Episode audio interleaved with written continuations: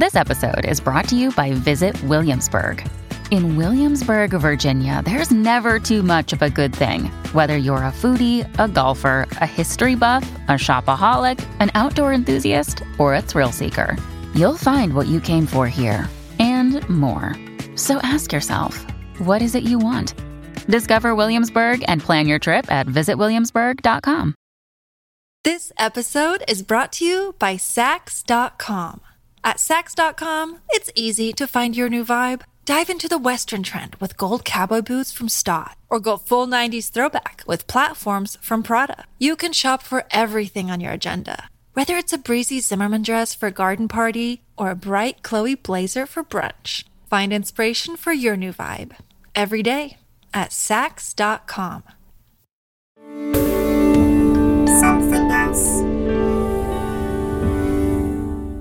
Hello, and welcome to another episode of Something Rhymes with Purple. This is a time in the week when I get together with my friend Susie Dent and we talk about words and language because we're two people who just, well, we love words. We love language. We know that words are everything. It's the way we have to communicate because at the moment we're not really being allowed to hug one another. Even smiling at one another is a bit difficult if you're doing it via Zoom. You're not sure if your picture's pixelating. So it's got to all be done with words. Do you know, Susie, what was the first word you ever spoke? What was the first word that came out of your mouth? I wish it was something incredibly impressive and word based, you know, or dictionary based at least. But no, I think it was just the dada. I Well, hate to disappoint you. How about you? Dada is the most uh, familiar word. People say dada, interestingly, before they say mama. They do, don't they? It, it may be that the d is an easier thing to say. There's a delightful story that I was told by Joan Plowright. Joan Plowright was married to the great actor Sir Laurence Olivier, and they had they have a son called Richard Olivier. And when he was born, he was exactly the same age as the uh, son of Princess Margaret and Lord Snowdon. And Laurence Olivier and Joan Plowright knew Princess Margaret and Lord Snowdon, principally because Lord Snowdon was a theatrical photographer. And Joan Plowright was quite excited and said to Princess Margaret, You know, our boys are the same age. I'm very excited because Richard has just said his very first word, his very first word. And it was da, dada, dada. And Princess Margaret replied, Oh, yes. Well, you know, David said his very first word too. And Joan Plowright said, Oh, what was it? And Princess Margaret replied, Chandelier. That's perfect. Isn't that amusing? Yeah. And maintained. I asked many years later because I was lucky enough to know Tony Snowdon, who was a great photographer and a very charming, if slightly dangerous man. Uh, I said to him, "Is there any truth in this story at all?" And he said, "It's quite possible. David was in this sort of cot." In Kensington Palace, and above the cot, other people have mobiles, but there were these, you know, wonderful chandeliers. So it's quite possible that the nanny was saying, "Oh, look up there, So it- you know, look at the chandelier." So it's quite possible. It's so funny. It's not a word that many of us use these days because obviously we don't have them. And I remember watching an episode of The Apprentice where one of their tasks was to go and find a particular chandelier, but in fact they read it as chandelier. What's a chandelier? and they spent the entire program trying to work out what this was. So there you go, worlds apart. I've been enjoying watching The Crown recently, actually, and rather alarmingly, have completely fallen in love with Prince Philip, played by Matt Smith.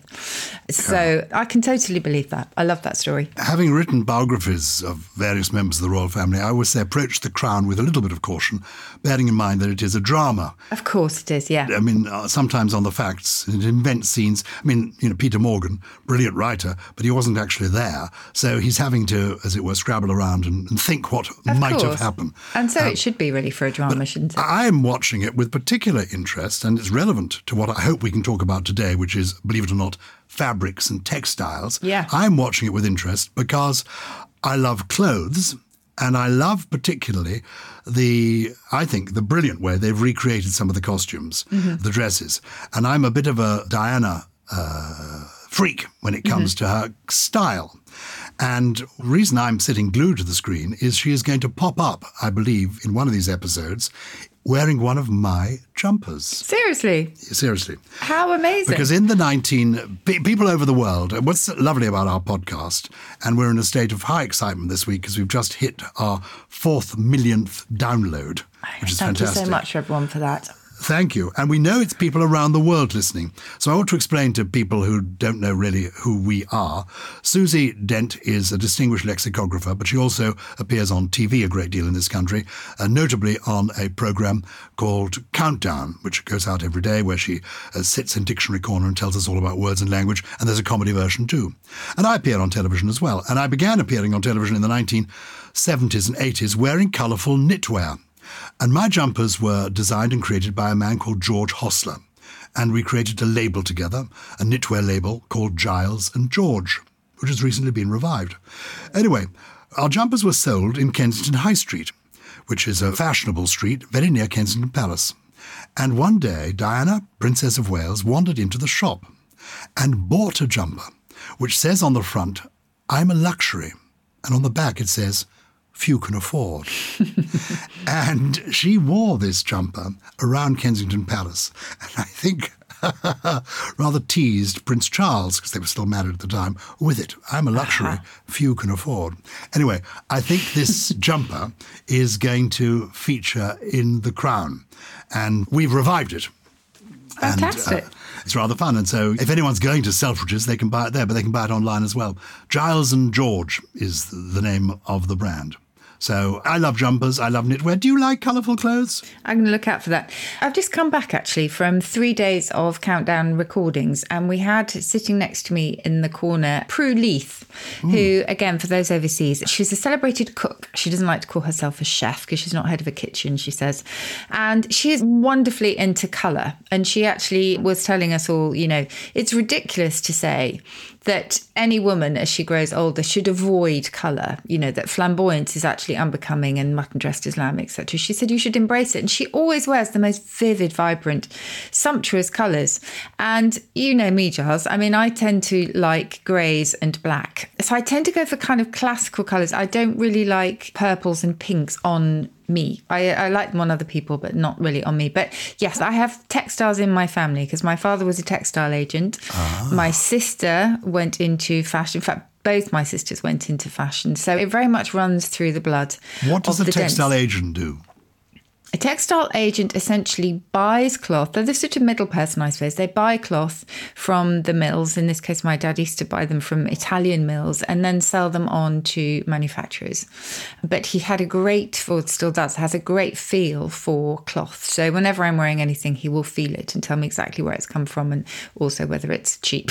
Ah, brilliant. so it's been very close to my heart, but I obviously went in a very different direction. Well, we've discussed clothes and fashion before, so if that's your bag, you can download that episode. I think this is episode 89, so there are lots of episodes to download. That one was called Testiculate.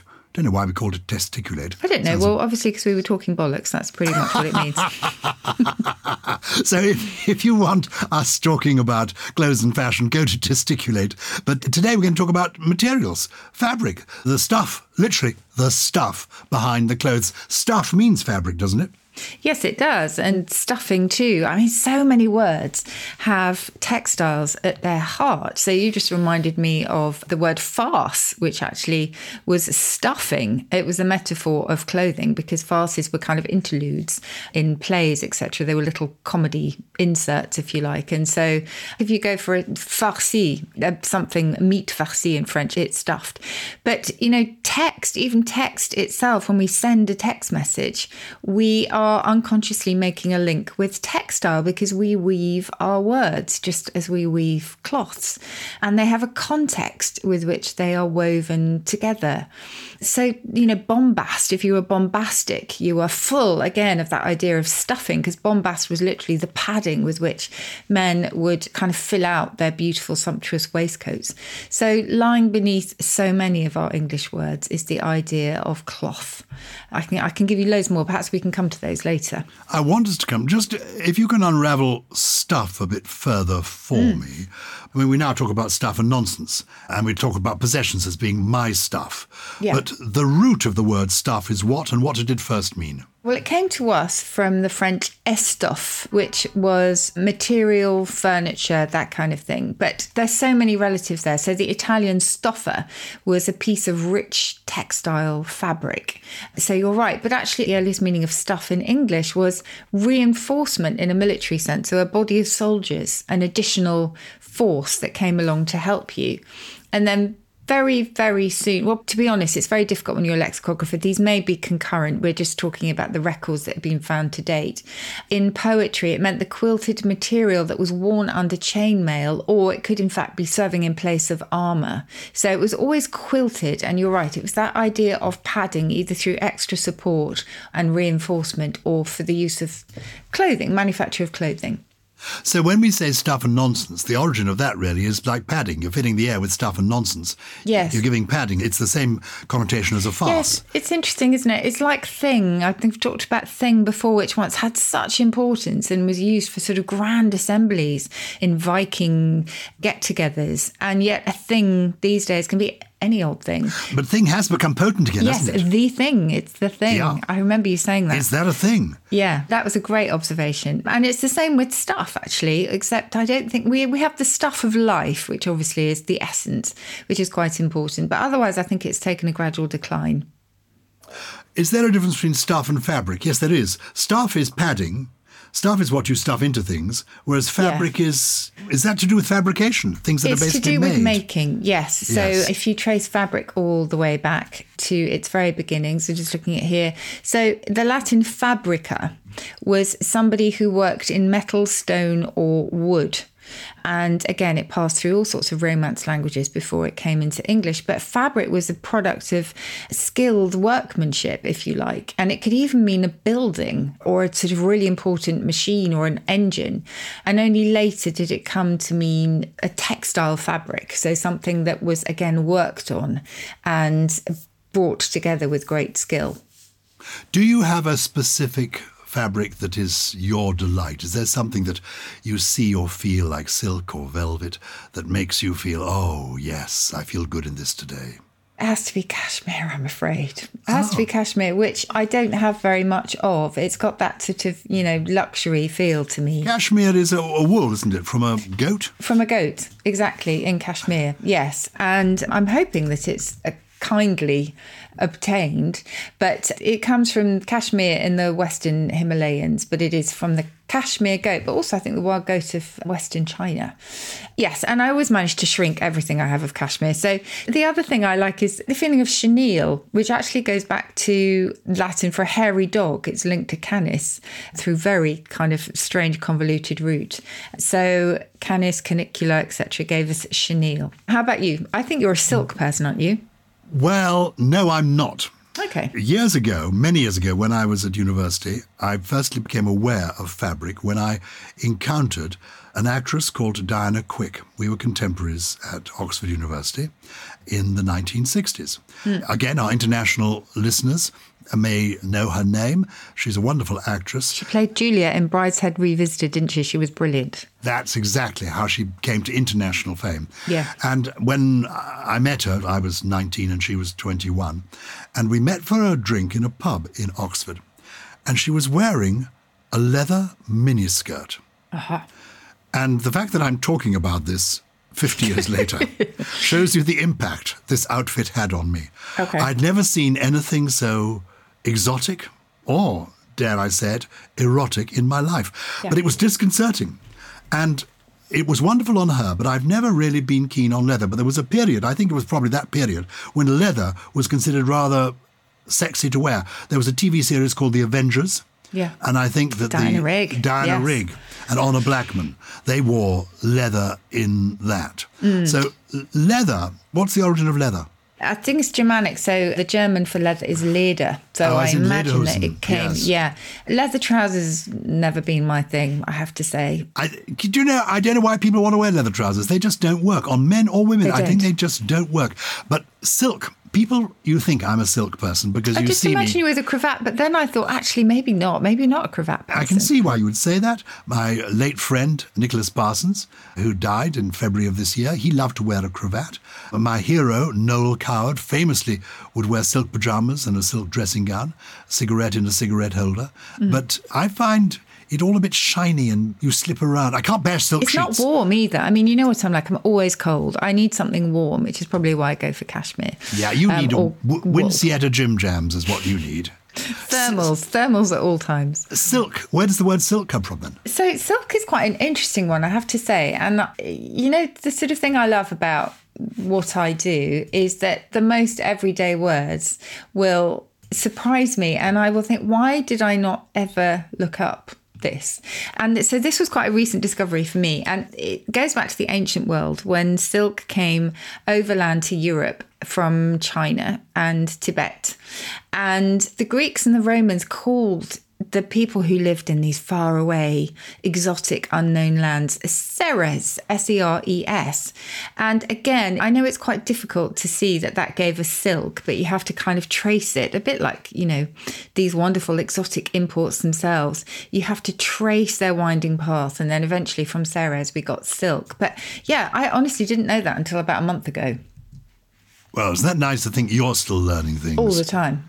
All the My time. favourite fabric probably is velvet. I hmm. love velvet. I love brushing it one way and then brushing it the other way and seeing the change. Do you have velvet jackets? Yeah, I do. But the problem is they go off so quickly. You know, Right. you need a new velvet outfit all the time. Did I ever tell you about being in the wings at the Royal Albert Hall with Frank Sinatra? Does this I ring a bell? remember. No. Well, I was sent to interview Frank Sinatra on his last tour when he came to the Royal Albert Hall to sing. And he was quite an old man by then. And they explained to me, you're going to be talking to Mr. Sinatra after the show, but you can stand in the wings to see him go on. But uh, you mustn't come within 10 meters of Mr. Sinatra. He concentrates before going on stage. So you can stand there, but don't go within 10 meters of him. Is that understood? So I stood in the wings, and Sinatra arrived in the wings, about to go on the stage. The orchestra was already playing the Come On music, and there was Frank Sinatra, looking exactly like Frank Sinatra. It was incredible. He was shorter, I suppose, than I imagined, a bit stockier, but it was Frank Sinatra. There was something electric about him, there was charisma. Yeah. And I thought, this is amazing. And then I realized that he didn't have any trousers on. He was standing there in his shirt, Yeah. wearing a bow tie, but in his shirt with boxer shorts Mm-hmm. and I think what the Americans call suspenders, what we would call, you know, to no, no, um, they'd keep keeping his socks up. oh, okay. uh, Sort okay. of things to keep his socks up. So he was wearing mean. shoes and socks. And It's not a particularly sexy image. exactly. And, uh, well, uh, the music was playing, and he was moving towards the edge of the stage. I thought this man's going to go onto the stage at the Royal Albert Hall, thousands of people there, and I'm the only person here in the wings. This poor man is going to go on the stage in his underpants. and I thought, well, maybe he's older than I- you know. He's older than I. Oh, good. Has he gone a bit? Has he got? Has he lost it? Is this going to be the most humiliating moment in Frank Sinatra's life? And I thought, I cannot let this happen. And literally, as he was about to walk onto the stage, I'm afraid I decided I had to stop him. So I began to walk towards Frank Sinatra, ready, if necessary, to do a rugby dive to prevent him going onto that stage. And as I was about to throw myself upon him, two minders lifted me out of the way, and Frank Sinatra's dresser stepped towards him with trousers. He stepped into the trousers, he then put on the jacket, and he turned towards me. And he said to me, Those guys out there have paid a lot of money to see me. I wear a new suit for every show I ever perform. Wow. They deserve the best. They paid for it. They're going to get it. And then he walked on. It Wow. was amazing. I'm more impressed that anyone can actually put on a pair of trousers whilst wearing shoes. It's, because uh, having tried that myself, I have just yes. He had very small feet. They were very shiny little ah. patent leather shoes. And Okay. obviously they just did this. And it's true. He wore a different suit for every performance, a handmade dinner suit for every show. And now I know that. I've watched endless recordings of him, and he looks so sharp At Yeah. every performance, there's never a crease. He has never sat down in those trousers. That's amazing. Isn't that amazing? Around the world, there must be thousands of Frank Sinatra suits. Which, oh, yes. yeah. Oh, let's start an online shop selling old. Frank- no, you don't need Yeah. another online shop. Um, what? No, that's an amazing story. Yes. Now, I think part of a dinner suit is made of satin. Yes. The stripe down the side. What's the origin of satin? Do you know, we're not completely sure about this one. I'm looking at the OED etymology now, and it says sometimes taken to be from Zaytun, the Arabic name of a city in China, but perhaps rather from another word, Zaytun, meaning olive, being so called on account of its shiny luster, like an olive. Oh, like a polished olive. I can see that. Yeah. So the jury is out. I must just touch on mohair because my youngest, for a long time, thought mohair was the hair of a mo and asked me what a mo was, which I thought was lovely. but that goes back to Arabic and meaning hair of the goat, mukay- mukaya. I'm not probably pronouncing that terribly. A lot of things are named after places. I mean, satin, there's the argument there. Of course, Kashmir, you mentioned famously denim. Denim Yes, is denim. from Nîmes. Yes, The jeans from Genoa. Yeah, exactly. Yeah. Where, where's corduroy come from? Cordoba. Corduroy, um, yes, people think it is actually, you know, the cord of the king, and it's such a lovely, a lovely idea. But Ah. Oh, actually, corps du roi. Corps du roi. Oh, how clever. But actually, that doesn't exist in French because in French, the word for the cloth is velours à cotte. So we actually don't know. Duroy is of unknown origin. I mean, you know, maybe we just decided to come up with a bit of French ourselves, which we do sometimes. I'm going to give you a couple of other ones which Yeah. are quite nice. Um, seersucker. Which is that kind of striped cloth, perhaps not so fashionable these days, but that is a corruption in Indian corruption, actually, of a Persian word meaning milk and sugar because of the kind of slightly smooth and then puckered surfaces of the stripes. So it's quite detailed, that one. And one more actually that does go back to a place, and that's damask. damask is from Damascus Oh, very good. believe it or not, which you might not have expected. And it's probably time for a break now, but I want to tell you about how taffeta is somehow related to the tabby cat. Oh, we ought to discover that. Give it a minute. So I'm going to do some ironing my dainty double damask napkins and needing a little pressing. I can imagine that. This episode is brought to you by Saks.com.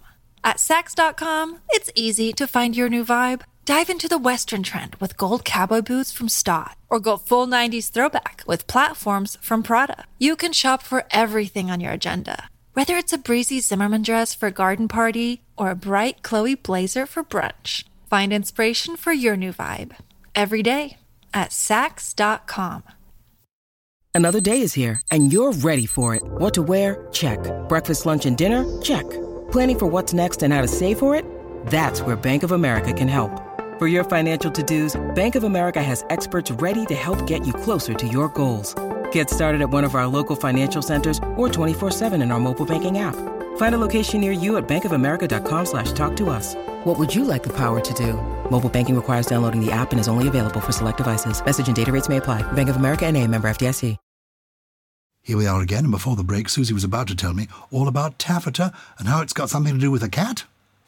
Well, sort of tabby cat. You'd never expect that to have a relationship with textiles, but many centuries ago, there was an Arab prince called Atab, and he had a palace in Baghdad, and the area around it was called Al Atabiya in his honor. And it was a center of textile manufacture, and a cloth made there was Atabi. And this really rich silk material became known in English as tabby. And it was a really fashionable cloth for gentlemen's waistcoats, particularly the, the sort of striped ones, really. And it seems to have struck some people that these gentlemen with their kind of striped tummies looked a little like cats, which is why we talk about tabby cats today. It goes all the way back to that oh. ancient cloth, which was, you know, in the city of this Arab prince. And taffeta is a Persian word that we think has some sort of intimate connection with that, going back a long way, which means twisted woven. And that fabric definitely also originated in Atabiya which is now I think in Baghdad. So really strange circuitous stories that these have. But tabby cats yeah all, all to do with that kind of rich striped material of old. Well, cloth as well has been woven into our language in all sorts of ways. I mean, you mentioned Yeah. texting earlier, and I was thinking mm. about, you know, I'm cottoning onto this, cottoning onto that. I mean, that must be to do with the spinning and the cotton industry, is it? Yeah. Yes, frustrating. We haven't got any direct evidence of that, but yes, you would have thought that perhaps it was to do with spooling cotton upon a bobbin, etc. Or even, you know, when you have a little stray bit of cotton, it just always clings to the material that you're wearing. You always just find this little piece of cotton that somehow sticks to your clothes. So it may be again to do with if you cotton onto something, you kind of stick to it because you ah. sort of comprehend it. But as you say, so many others. I mean, ambition and candidate we've talked about before. Candidate goes back to the white togas that Roman candidates seeking office would wear, and they would walk around in order to solicit votes. And, and so it's linked to ambition because ambire was to walk around. Succinct more closely linked to clothing. I think we might have talked about this in our testiculating episode, but succinct is all to do with the belt with which Romans would tuck in their toga. So they'd wear a, a cinctus, which was a belt, and they would pull it up so that the toga wouldn't sweep along the dirty ground.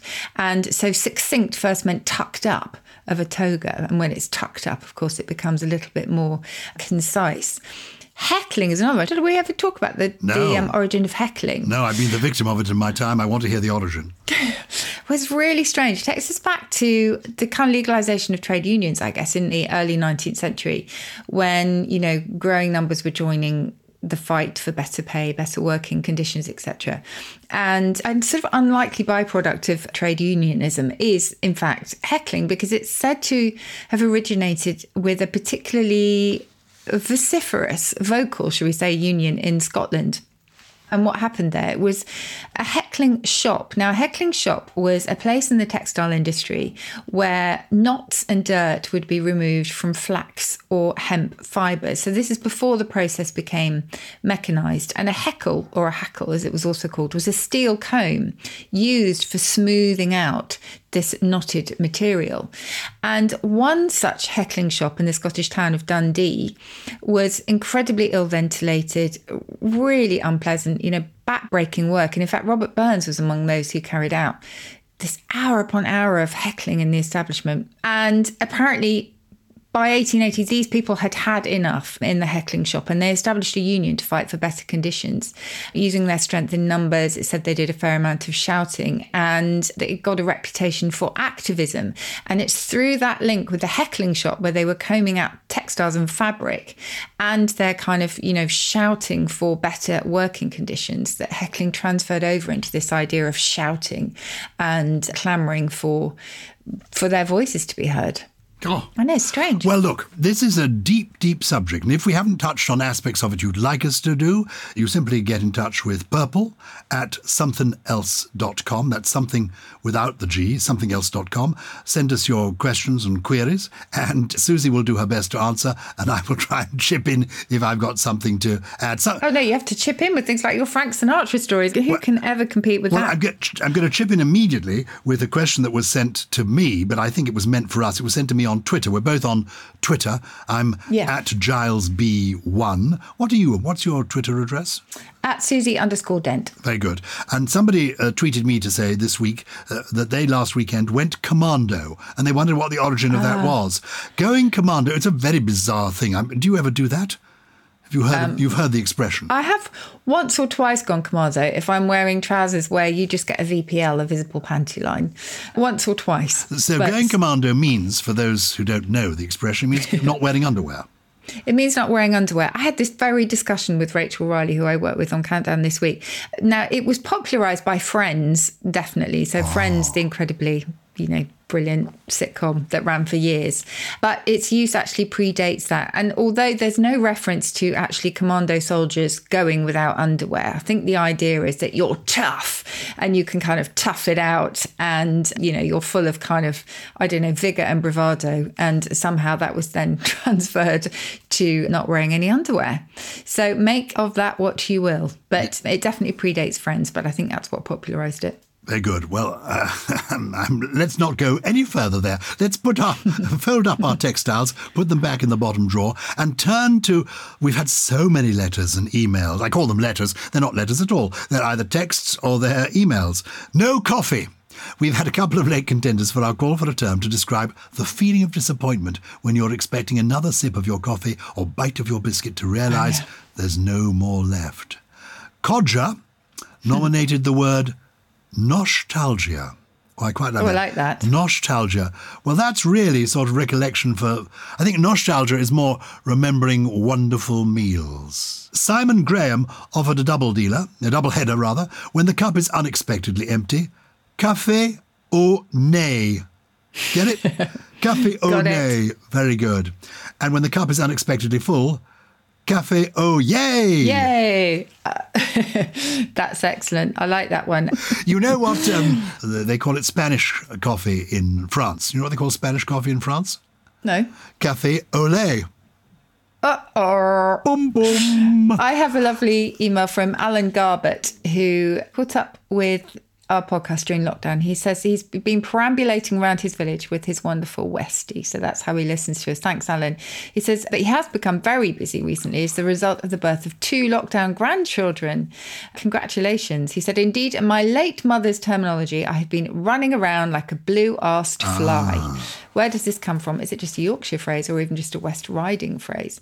Well, the answer is no, it's not regionally specific. It's been around for a little while. And uh, the idea is anyone who's had a blue bottle in their room over the summer just knows how really frantic, constant movement, you know, they're just very annoying, aren't they? But if you're running around like a blue ass fly, you're literally buzzing from one place to another constantly. So that's simply the idea there. Very good. I like that one. Actually, does. Just to go back, he refers to the West Ridings. We did a episode recently, didn't we, on place names, and we concentrated on London. But in the new year, we will be moving further afield and looking at some of the place names a little bit around the country as much as we can. And just the Ridings itself is a nice one because historically Yorkshire was divided into three ridings, and uh, riding is part of the Viking legacy of the area. It comes from the Old Norse Trything well, that's what it became in Old English, and that means third part. And because riding tripped more easily off the English speaking tongue, tithing became riding. That's where that one comes from. Uh, there's one to us both. This one's from Sophie in Bristol. Hi, Susie and Charles. I love Something Rhymes with Purple, thank you, and I've been listening avidly while painting my house. And it is successfully distracting me from all things pandemic. My favourite word is cacophony. Can hmm. you please tell me where it comes from? Is it onomatopoeic? Is it anything to do with coughing? Onomatopoeic This- means a word that sounds like it sounds like it is. Yeah. Comes from the Greek for word making.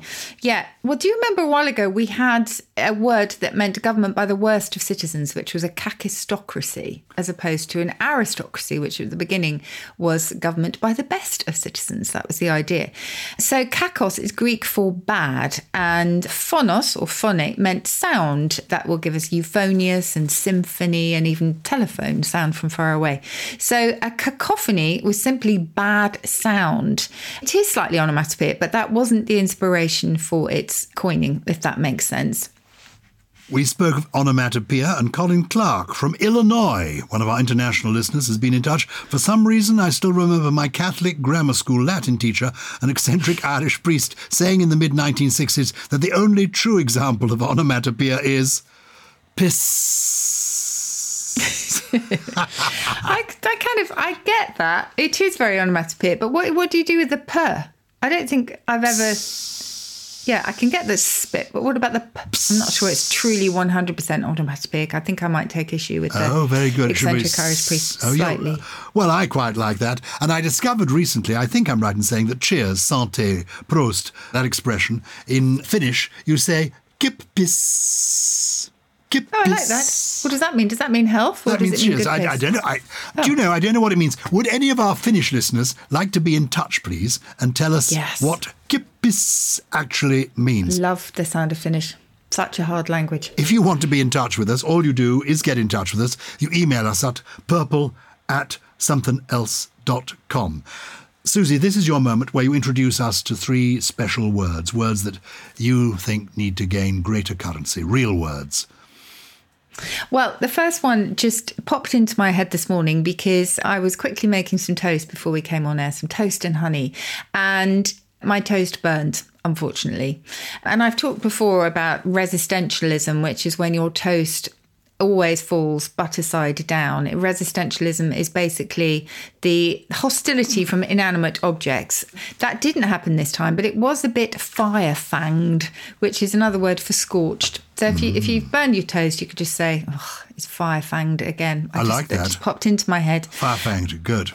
We've talked about textiles coming from various places, toponyms. This is another toponym, and it just I find quite interesting because Tolkien, as we have said before, Gyles was you know vastly knowledgeable about the English language. He worked on the OED. He was um, professor of Anglo-Saxon, etc.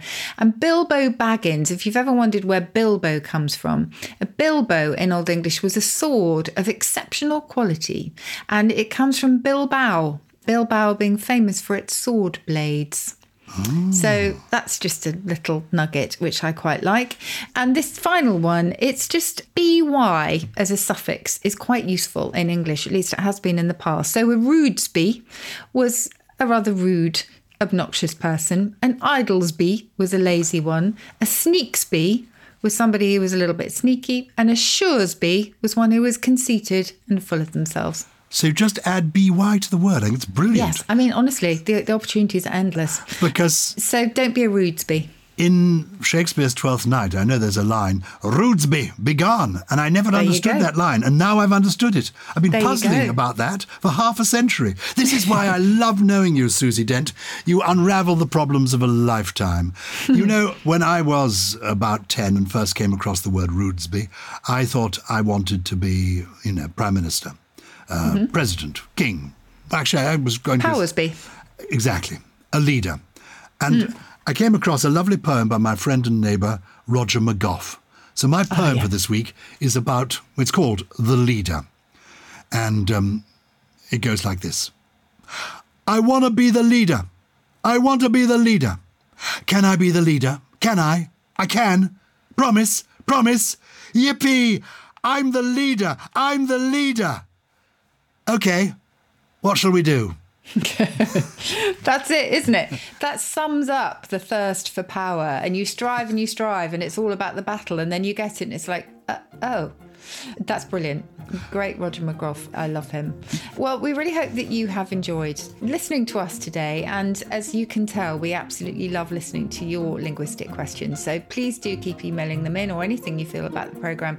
You can tweet us or you can email us at purple at somethingelse.com. Good. Something rhymes with purple. It's a something else production. Produced by Lawrence Bassett, with additional production from Harriet Wells, Steve Ackerman, Ella McLeod, Jay Beale, and. He's not here today. Where is he again? Oh, golly, Farfang the Toast.